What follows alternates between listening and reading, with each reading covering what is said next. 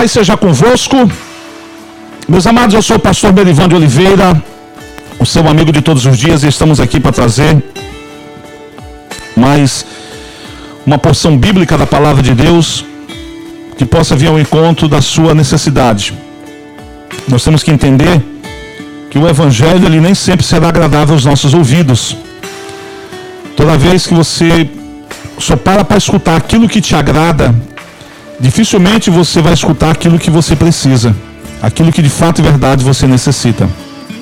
Então, que a palavra de Deus possa vir, queridos, confrontar, desmascarar. A palavra de Deus, ela pode a princípio até ferir, mas pode ter certeza que ela tem cura. Ferir no sentido de que a gente não quer muitas das vezes abrir mão de um lugar onde nós estamos, de um conceito, de um posicionamento, mas que tudo isso é contrário à vontade de Deus. E a gente então se sente muitas vezes ferido, porque a verdade dói, queridos.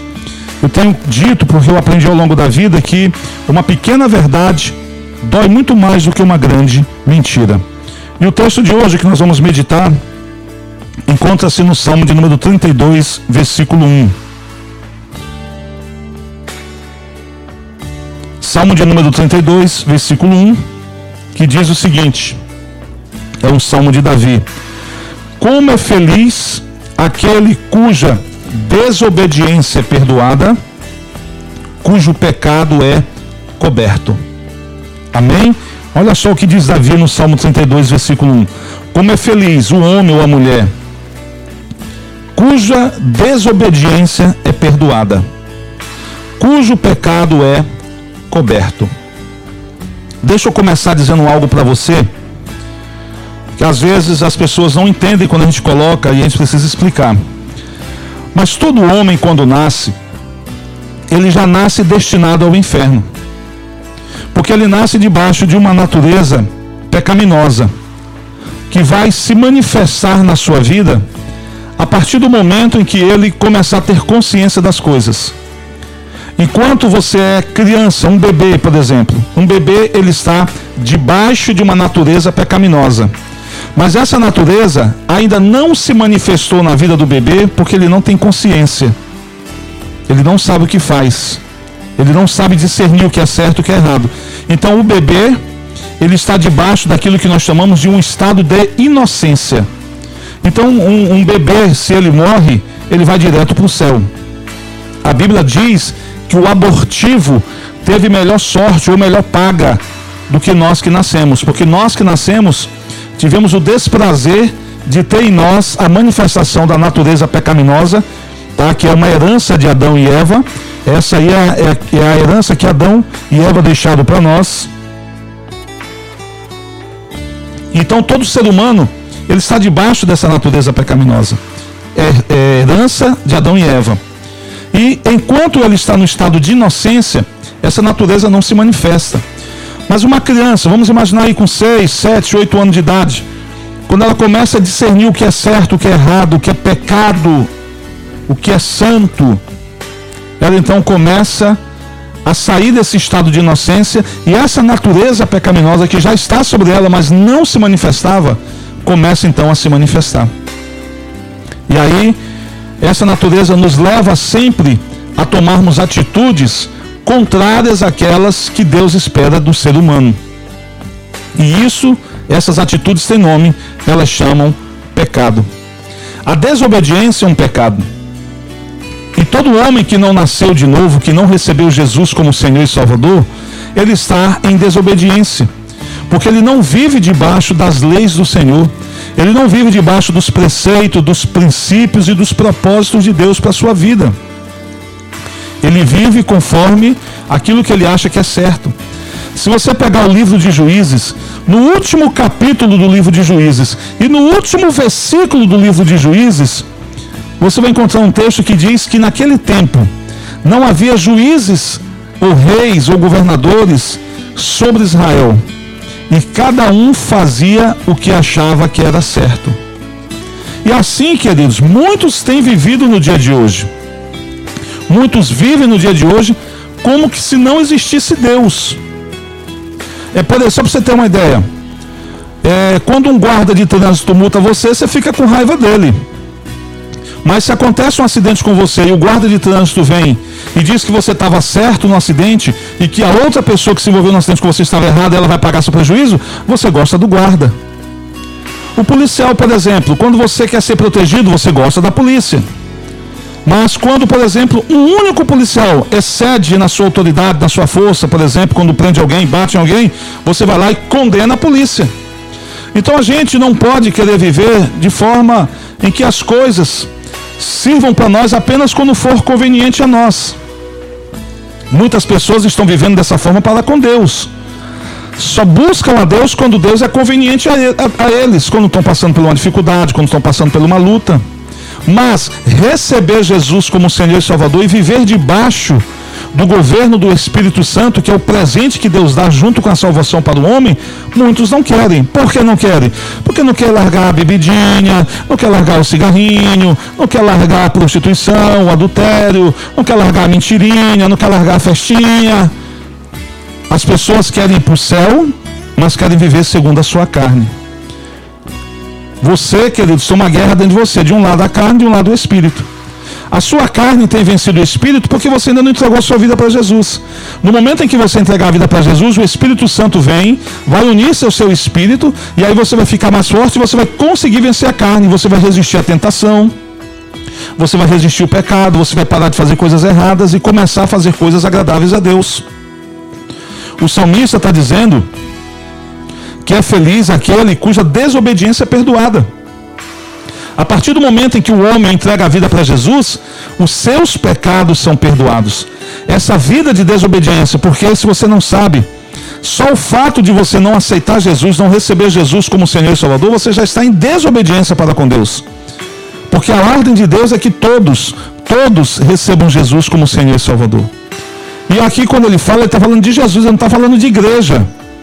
Ele não está falando da igreja católica, ele não está falando da igreja evangélica, da quadrangular, e seja qual for a outra igreja. Não.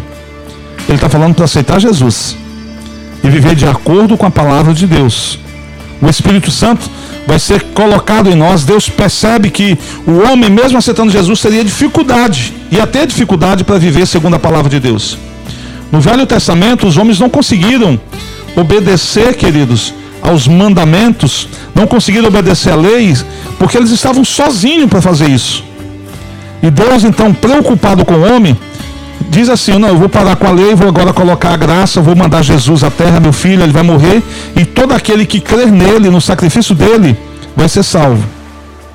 Mas para que a gente pudesse ter forças para suportar provações, lutas, tentações por amor ao Senhor, por amor a Deus, ele veio então e colocou o Espírito Santo, o consolador, o ajudador, o auxiliador, o Espírito Santo, o Paracletos, ele está em nós, que aceitamos a Jesus. Para quê, pastor? Para nos ajudar, para nos dar força, para dizer, olha, não vá por aqui, não faça isso. Se eu fosse você, eu tomava essa atitude, não tomava essa aí, isso vai dar errado. O Espírito Santo está em nossa vida para dar um pitaco certo, vamos dizer assim, para fazer você fazer para fazer você funcionar de acordo com a palavra de Deus, de acordo com a vontade de Deus. E aqui o salmista está dizendo isso, que aquele que tem a sua desobediência perdoada, cujo pecado é coberto. Se você não sabe, aquela cruz não era de Jesus, era minha e sua. Mas Jesus resolveu tomá-la para si. Quando Jesus morreu na cruz, ele levou sobre si o pecado da humanidade, levou o meu pecado, levou o seu pecado. Mas pastor não era nem nascido. Mas a obra do Senhor, queridos, diz respeito ao seu passado e ao futuro. O sacrifício de Jesus alcançou os que estavam no futuro e alcançou também os que estavam antes dele, como os profetas que até então não tinham conseguido, tá, queridos, ter, queridos, essa redenção definitiva. Vale ressaltar que ninguém ainda adentrou no céu. A Bíblia diz que apenas um adentrou o céu, aquele que de lá desceu. Todos aqueles que morreram com Cristo Jesus ou que morreram dentro da vontade de Deus estão em um lugar chamado paraíso, terceiro céu, um lugar de descanso, aguardando quando então adentrarão o céu e aí sim habitarão para sempre com o Senhor. Então não se escandalize se eu dizer para você que Maria, mãe de Jesus, que Pedro, que Paulo, que João, ainda não estão no céu de fato e verdade onde nós habitaremos. Eles estão no terceiro céu, abaixo do trono de Deus, descansando, por isso é que não podem fazer nada por nós, não pode ouvir oração, não pode responder oração, não estão em dois ou três lugares ao mesmo tempo, não sabem de todas as coisas, porque tudo isso é atributo exclusivo de Deus. Então, queridos, entenda uma coisa: você vai ser feliz quando você tiver a sua desobediência perdoada e o seu pecado coberto. Porque o sangue de Jesus nos purifica de todo pecado. O sangue de Jesus lava as nossas vestes interior. A sua alma na Bíblia é chamada de veste interior. E a sua veste interior ela está suja. Imagina você saindo cedo para o trabalho, passa um carro, passa numa poça de água com lama e joga aquela água suja em você. Aí suja a sua roupa, seu uniforme. Você rapidamente volta em casa, troca de roupa para você poder ir para o trabalho, para você poder ir para a escola, para você poder ir no mercado fazer uma compra a nossa veste interior, a nossa alma, a cada pecado, ela é manchada, ela fica suja e ela chega até o ponto de cheirar mal. O cheiro mal da alma do homem que é causado pelo pecado, Deus consegue sentir. Mas quando você entrega a sua vida para Jesus, além de ter os seus, perdoa os seus pecados perdoados, o sangue de Jesus vem e lava a sua alma, tornando ela mais branca do que a neve e aí cabe a você manter essa alma limpa, sem pecado. E se porventura você pecar, você pode voltar ao Senhor arrependido e pedir perdão. Tem gente que pensa, não, eu peco, depois eu peço perdão, Deus perdoa. Não é assim. Não vá se enganar. Para existir perdão, precisa haver aqueles arrependimento verdadeiro e sincero. E vale ressaltar o que o salmista diz no Salmo 139, que Deus mente do homem, esquadrinha o coração do homem para o conhecer. Antes da palavra chegar na ponta da nossa língua, Deus já sabe o que nós vamos falar. Então, você não consegue esconder nada de Deus. Você consegue esconder seus desejos impuros dentro de você. Você consegue, queridos, é, é, ter pensamentos ruins. Ninguém vai saber, nem o diabo sabe o que você pensa. Mas Deus sabe. Mas Deus sabe o que você pensa e o que você sente. Às vezes está dando um abraço em alguém, ô oh, querido, querida, quanto tempo. E quando a pessoa vai embora, fica pensando, né? Essa pessoa não muda, continua chata, continua isso, continua aquilo. Deus viu tudo isso. Um exemplo para você: no passado, alguém para ser considerado adúltero tinha que ser pego em adultério, no flagra. Tinha que ser pego naquele momento para poder ser considerado adúltero. Mas agora, depois que Jesus veio ao mundo e subiu aos céus e deixou a graça para nós, o homem só de desejar cobiçar uma mulher que não seja sua, o homem casado, ele já adulterou contra sua esposa.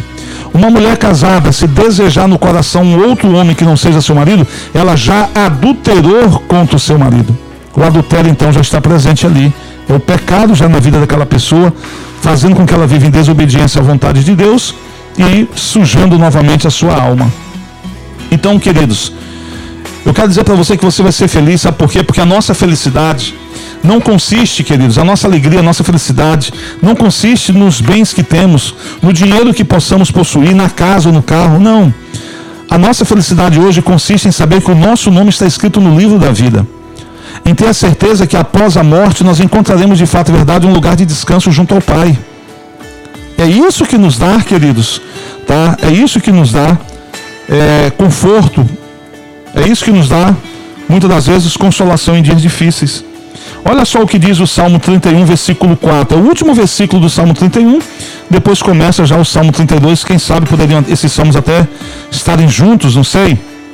Mas olha só o que, que Deus diz: Portanto, sejam fortes e corajosos, todos vocês que põem sua esperança no Senhor. A minha esperança está em Deus, de poder, após a minha morte, ter um lugar de descanso.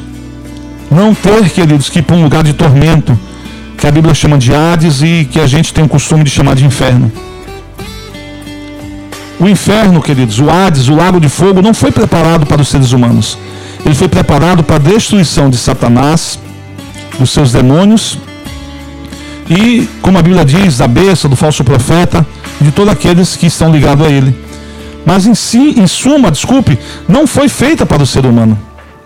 Mas os homens estão indo para lá porque querem viver em desobediência a Deus. Você só vai encontrar a felicidade completa quando Jesus for Senhor da tua vida. Quando Ele for Senhor da tua vida, você então vai começar a perceber que não adianta se preocupar demais por conta das situações difíceis. Porque eu pergunto para você, quando foi que preocupação pagou conta? Quando foi que preocupação curou doentes? Quando foi que preocupação restaurou casamentos? Quando foi que preocupação, queridos, tirou uma empresa da falência? Então você começa a perceber que você tem alguém contigo e que você não está sozinho no barco, nas lutas, nas dificuldades. Deus vem para dentro do barco com você para estar com você e te ajudar, te auxiliar a sair de toda e qualquer situação difícil que você possa estar mergulhado. E quando você começa a sair, você começa a ser feliz. Queridos, eu já vi casos de pessoas morarem em mansões e não serem felizes. E pessoas morarem em casas simples, humildes, como as pessoas até apelidam de barraco, e a felicidade está ali. A alegria está ali. Você só precisa entender uma coisa: a sua alegria só será completa. A sua felicidade só será completa quando você estiver vivendo debaixo da vontade de Deus. E a vontade de Deus para a sua vida é que você entregue a sua vida para Jesus, receba Jesus como Senhor e Salvador. Passe a ser guiado pelo Espírito Santo de Deus. Nós vamos ter a palavra de Deus como uma bússola para nos guardar, nos direcionar e nos mostrar, queridos, os caminhos que nós devemos seguir. O salmista disse, volto a repetir: Como é feliz aquele cuja desobediência é perdoada, cujo pecado é coberto. Como é feliz. Talvez a palavra felicidade já não faça mais parte do seu dicionário. Talvez a palavra alegria já não faça parte do seu cotidiano da sua vida. Queridos, está na hora de voltar para os braços do Pai, de voltar para a igreja Está na hora de receber Jesus. Essa situação só vai mudar quando você receber Jesus. Ah, pastor, mas eu, eu não, não passo situação difícil. Está tudo bem no meu casamento, está tudo bem na minha vida financeira, está tudo bem na minha casa, eu não pago aluguel, ninguém está doente, está tudo bem. Ótimo, maravilha. Mas eu te pergunto, essas coisas te colocam dentro do céu? Essas coisas te abrem a porta do céu?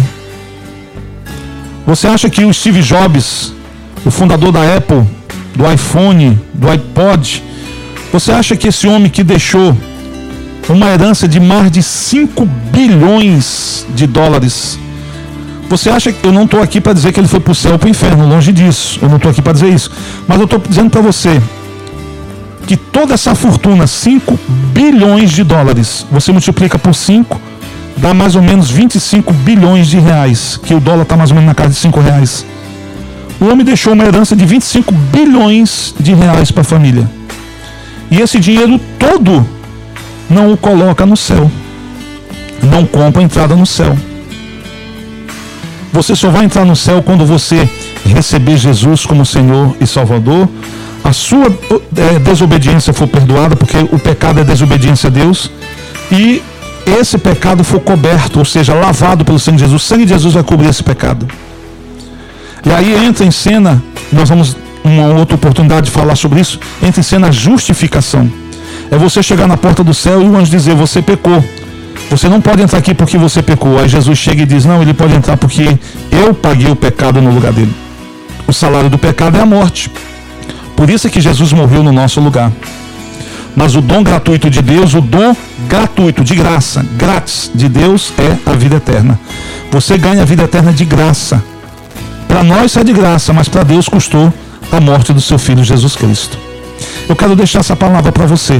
Você tem tudo para ser feliz. E a sua felicidade verdadeira começa com essa decisão de receber Jesus como Senhor e Salvador, viver pela palavra, guiado pelo Espírito Santo de Deus. Permita-se Permita-se ser perdoado. Permita-se ter o seu pecado coberto. Você não tem o direito de destinar a sua alma ao inferno. Afinal de contas, a vida que você vive não é sua. Ela foi dada por Deus. Se Deus lhe deu a vida, devolva então essa vida para Ele e seja feliz e seja abençoado. Amém? Que Deus te abençoe, que Deus te guarde. Até a nossa próxima mensagem, se assim o Senhor nos permitir. Não se esqueça que eu sou o pastor Merivan de Oliveira, seu amigo de todos os dias. Paz seja convosco.